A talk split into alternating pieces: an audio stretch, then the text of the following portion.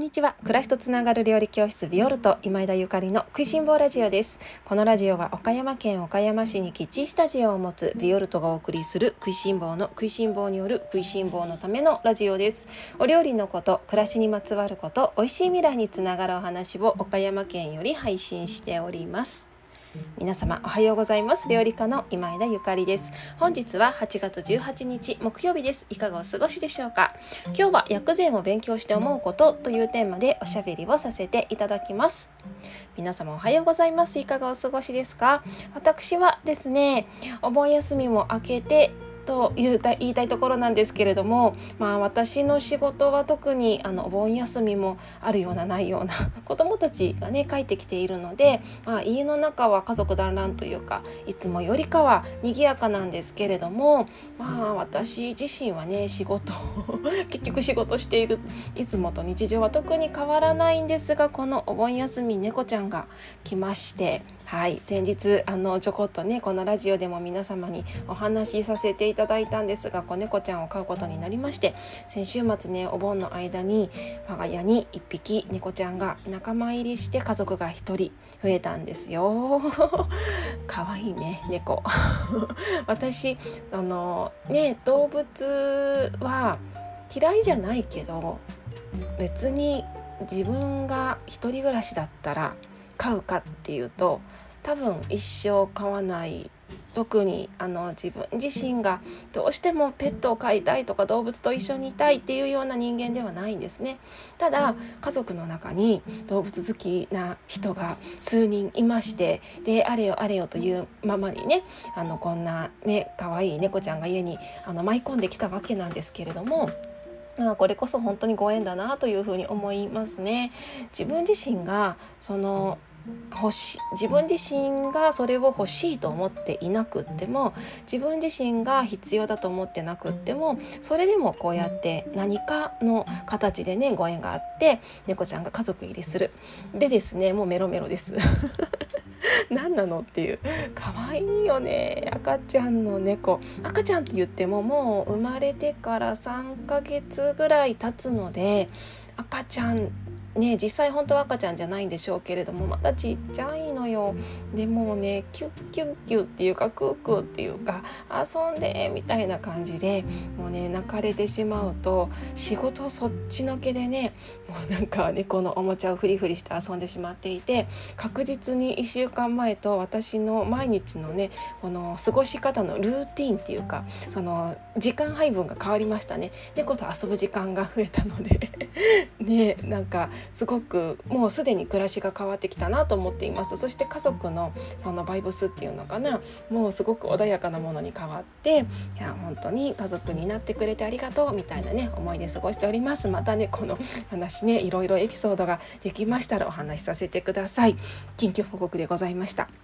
さてですね今日は薬膳を勉強して思うことというテーマでおしゃべりをさせていただこうと思っております。えっと今年に入ってからですねちょっと体を意識する機会が、えー、増えまして例えばピラティスに通うようになったり、まあ、これもね自分で通おうと思ったわけじゃないんだけど大好きな友達に誘われて行ったらすごく良かったので続けているっていう感じなんですよねご縁ですね。でピラティスを始めたりとかそれから、えーと、星読み平野裕二さんに食生活をちょっと改善しましょうみたいなアドバイスをいただいてでもう、ね、これも同じですねしつこいですけれども私が自分でしたいと思ったわけじゃないんだけれども、したいと思ったわけじゃないって言ったらまあ厳密に言うとね嘘なのかもしれないんだけれども、まあ、自分自身もアドバイスを聞いて伺ってであ必要だなやってみようと思ったからもう食事制限みたいなねものを始めて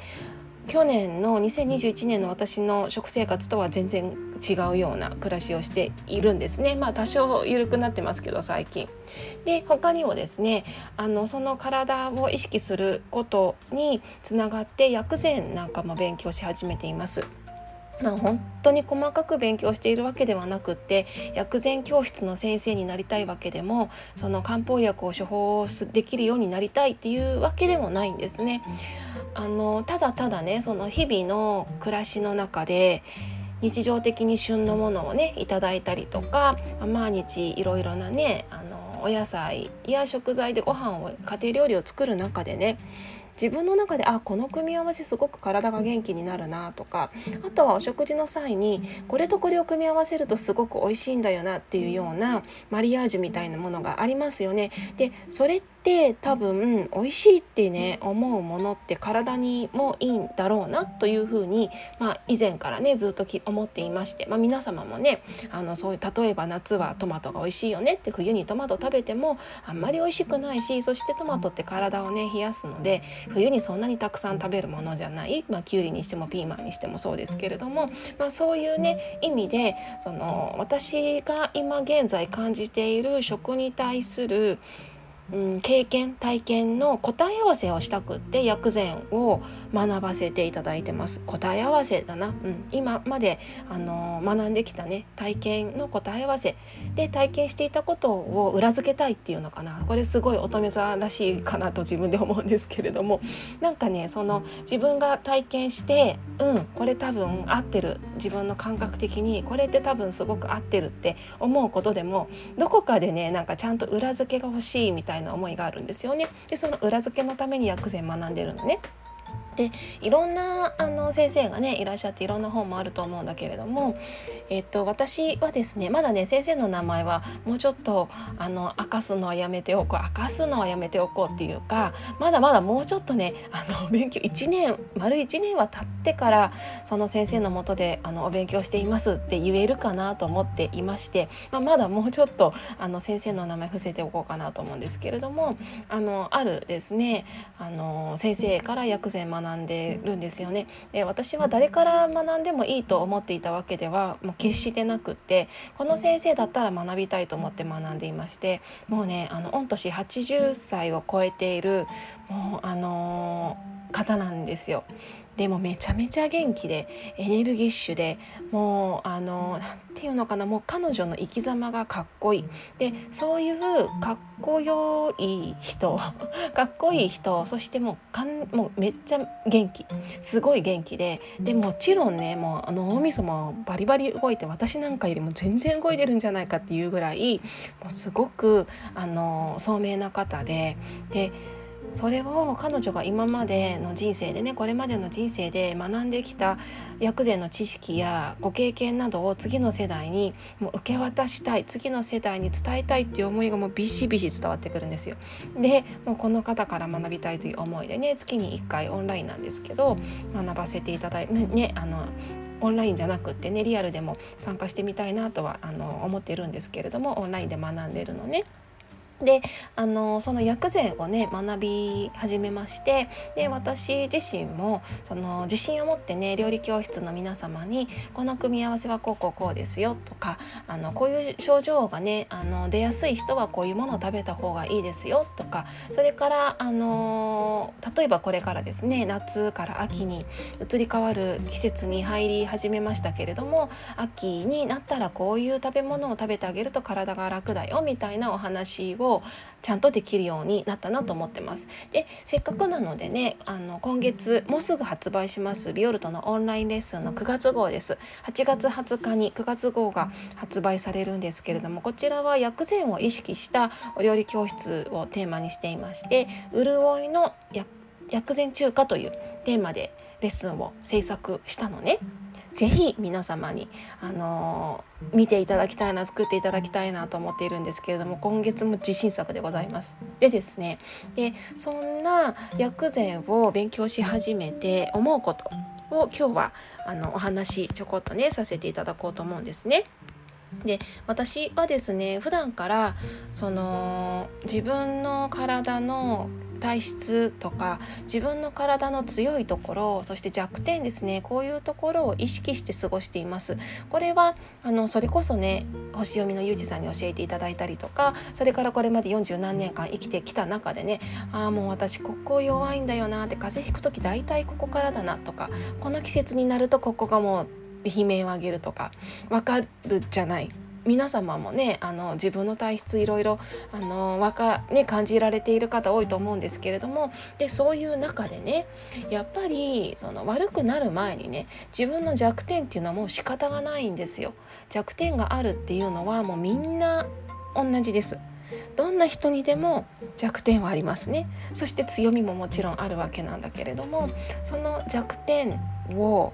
うんがあるからこそねその自分があ今疲れてるとかあちょっとこれ以上放置しておくとこのままの生活でねいるとこの自分の弱点がもっとひどくなっちゃうぞ体が悲鳴上げるぞっていう風に分かるわけじゃないですか。だからそういうその自分自身の弱いところっていうのはまさしくね自分を助けてくれているめっちゃありがたい存在なんですよね。だからこそその体調がね体調の変化っていうのは繊細にキャッチしてあげる必要がある。だって体がちゃんと教えてくれてるんだからね。もう必ず教えてくれてます。どんな人にも体っていうのは正直に自分の今の状態をね教えてくれてるんですよねあークーラーの中に入りすぎて足が冷えてるなとか足が冷えるとこういう症状が起きるなとかそれからちょっと最近あの汗をねすごいかいかいてしまってでちょっとご飯もあんまりちゃんとよく食べていれいられないからミネラル不足でだるいなとかねあの頭痛がするとかいろいろね皆さんそれぞれあるじゃないですか。でそういうあの名前もつかないね疲れであったりとか症状のうちにやっぱり自分自身を整えるということが大事なんですよね。悪くなる前に整える。まずは自分を知るということが大事だなというふうに思ってます。薬膳を勉強したからってあじゃああの病気になった時にねこうこうこういうふうな対処をすれば大丈夫とかこういう漢方を飲めば大丈夫とかじゃなくっても全然大丈夫じゃないんですよ。そういう病気になる前に自分の体があの出してくれている小さな合図にサインにしっかり気づくということが大事だなというふうに思っています。これは薬膳だけではなくって漢方だけではなくってあのそういう西洋医学的なねお薬なんかもそうですよね。頭が痛いからすぐ薬飲むとかそれからねちょっと下痢気味だから便秘なのでその便秘薬飲むとかそういう方もこの「食いしん坊ラジオ」聞いてらっしゃる方にはそんなに多くないのかもしれないんですけれどもそれがねついつい日常になってしまっていらっしゃる方はちょっと一回ね立ち止まってその対処療法っていうのかなちょっと調子が悪くなったらこうすれば大丈夫みたいな。薬飲めば大丈夫ではなくって薬を飲んだとしてもその暮らしやねあの日常が変わらなければ食生活が変わらなければ結局大元は変わりませんのでその辺りをね自分でしっかり意識してあの整えていくということは大事だなと思います。で頼らないねその薬だったりとか薬膳であったとしてもよ薬膳であったとしてもそれが例えばピーマンとかトマトとかきゅうりとかナスとか自然の野菜であったとしてもそのこういう野菜食べとけば大丈夫とかじゃなくって頼っちゃダメなのよ。頼っちゃダメなのねあのその症状を結局整えることができるのは治すことができるのは自分自身なので病院の先生でもないし薬膳の先生でもないし料理教室の先生でもないし食材でもないんですよね。あの食材であったり人で他人で他人っていうのはアドバイスがをくれたりとかそのきっかけをくれたりとかね、あの手助けをしてくれることはできるけれども結局自分自身をの体調を整えていくっていうのはもう自分自身でしかいないのでやっぱりそこをねあの意識しながら薬膳であったり、まあ、いろいろなねアイエルベーダでもいいですけれどもさまざまなそういう食の食療法っていうのとか、まあ、お薬であったりとかねそういうものをまあ助けとしてね使っていくというのは、まあ、ありなのかなとは思います。もう私自身正直薬は大嫌いなので ほとんど飲まないんですけれどもほとんど飲まないです。もうあの飲まなきゃダメもうダメです。もう本当にダメですって。そういう時以外はね例えばですねまあもちろん、うん、本当にあのー、今すぐねなんかちょっと体が何か異変が起きて救急車で運ばれてでもちょっとここでなんかこれ飲まないともうちょっと命に関わりますよとかちょっとこの後やばいですよみたいな時はもう観念して飲むと思うんだけれどもそうじゃなくって例えば便秘であったり下痢であったりとかあとは頭痛であったりとかねそういうその日常風邪であったりとか、まあ、私風邪でも薬は飲みませんけれどもうん、あのコロナとかインフルエンザにかかったとしても飲まないですね。飲まないですね、まあ、風邪だから。風邪自分、まあ、自分で感じて大丈夫で大丈夫と思うから飲まないんだけれどもまあねそれは皆様それぞれ考えがあるとは思うんですけど私の考えではそういうぐらいでは薬は飲まないというスタンスであのいつも生きてるんです。でそのあの薬であったとしても薬膳であったとしてもやっぱりそれにあの依存したらね同じですので自分の意思で生きるっていうのは大事だなというふうに思います。から薬であっても食べ物であってもそれをあの慢性的な病気の薬や薬として扱ったりとか依存したりしないっていうことは大事なのかな。あの結局のところは、まあ、最初のねお話に戻りますけれども自分を知ってその予防的な感じで予防的な感じで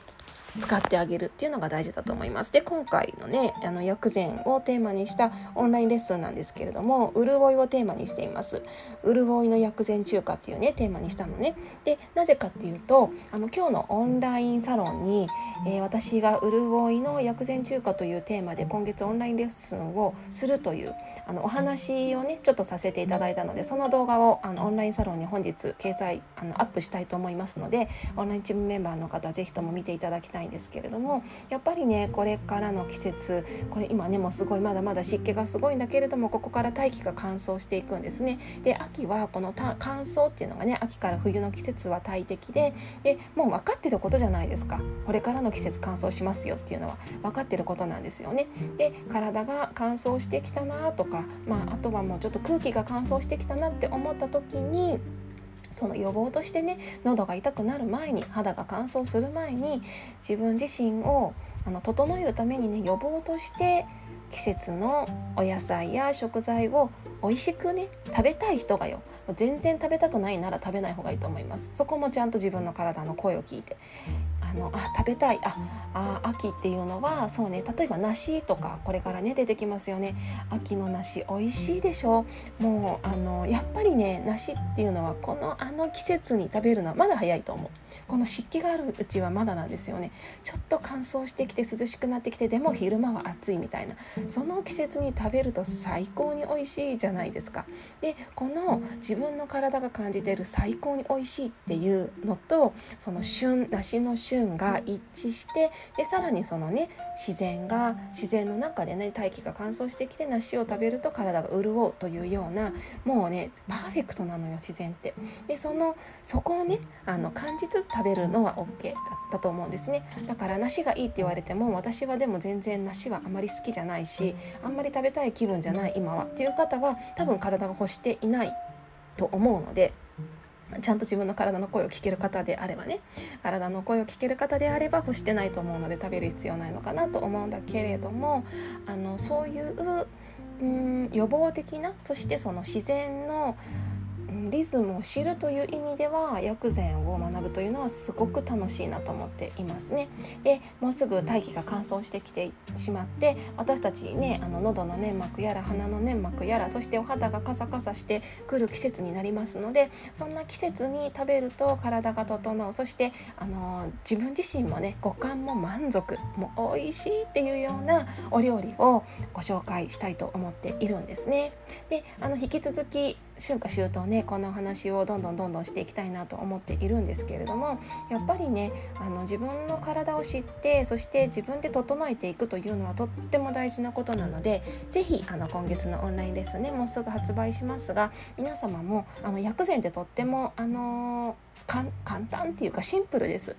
まあ、もちろんいろいろね細かく学び始めたら難しいところは出てきますけれどもあの一般の人がね普通に暮らしている人がそこまでを勉強する必要は多分なくて興味がある人でよくってね。一般の私たちがあの知っていたらすごく役に立つっていうことは結構ね簡単なのでその辺りを皆様と一緒に学んでいっていけたらなというふうに思っております。今日は薬膳を勉強して思うことというテーマでおしゃべりをさせていただきました。薬だったりねあの薬膳であったり漢方であったりそういうものにあの頼るのではなくって自分の体を感じてあのまあおたすお助けアイテムとしてねお助けアイテムとして活用していったらどうですかというようなご提案でした。いかがだったでしょうか？ビオルトのオンラインレッスンもうすぐ発売させていただきます。ということは、えー、今月発売中のピッツァですね。こねない真夏のピッツァのオンラインレッスンがただいまえー、5%引きでご紹介しているんですけれども5%引きが、えー、8月19日までになっておりますのであピッツァのレシピ気になってるという方はどうぞお早めにご購読くださいね。そしてビオルトのオンラインチームこちらは定期購読になっているんですけれどもビオルトのオンラインチームの中でももうねすっごくたくさんの記事をあの掲載させていただいたりとかあの盛りだくさんの内容となっておりますので是非気になっている方はこの機会にビオルトのオンラインチームの方もご検討いただけましたら嬉しいです。それでは今日も美味しい一日をお過ごしください。暮らしとつながる料理教室ビオルト今枝ゆかりでした。